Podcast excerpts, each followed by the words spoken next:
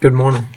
John chapter 3 verse 15. Jesus spoke that, that whosoever believeth in him should not perish but have eternal life.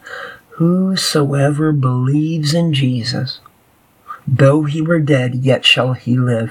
Whosoever believes in Jesus will receive the promise of eternal life in heaven, in the very presence of God, in his very throne room. Now, that's not the promise that this world will be great, that this world will not be hard, that this world will not ultimately lead us to death. But it's not a real death. The death of the flesh, that's inevitable. This is the promise that our spirit will not perish. This is the promise that we will live eternally without any more suffering in the presence of God.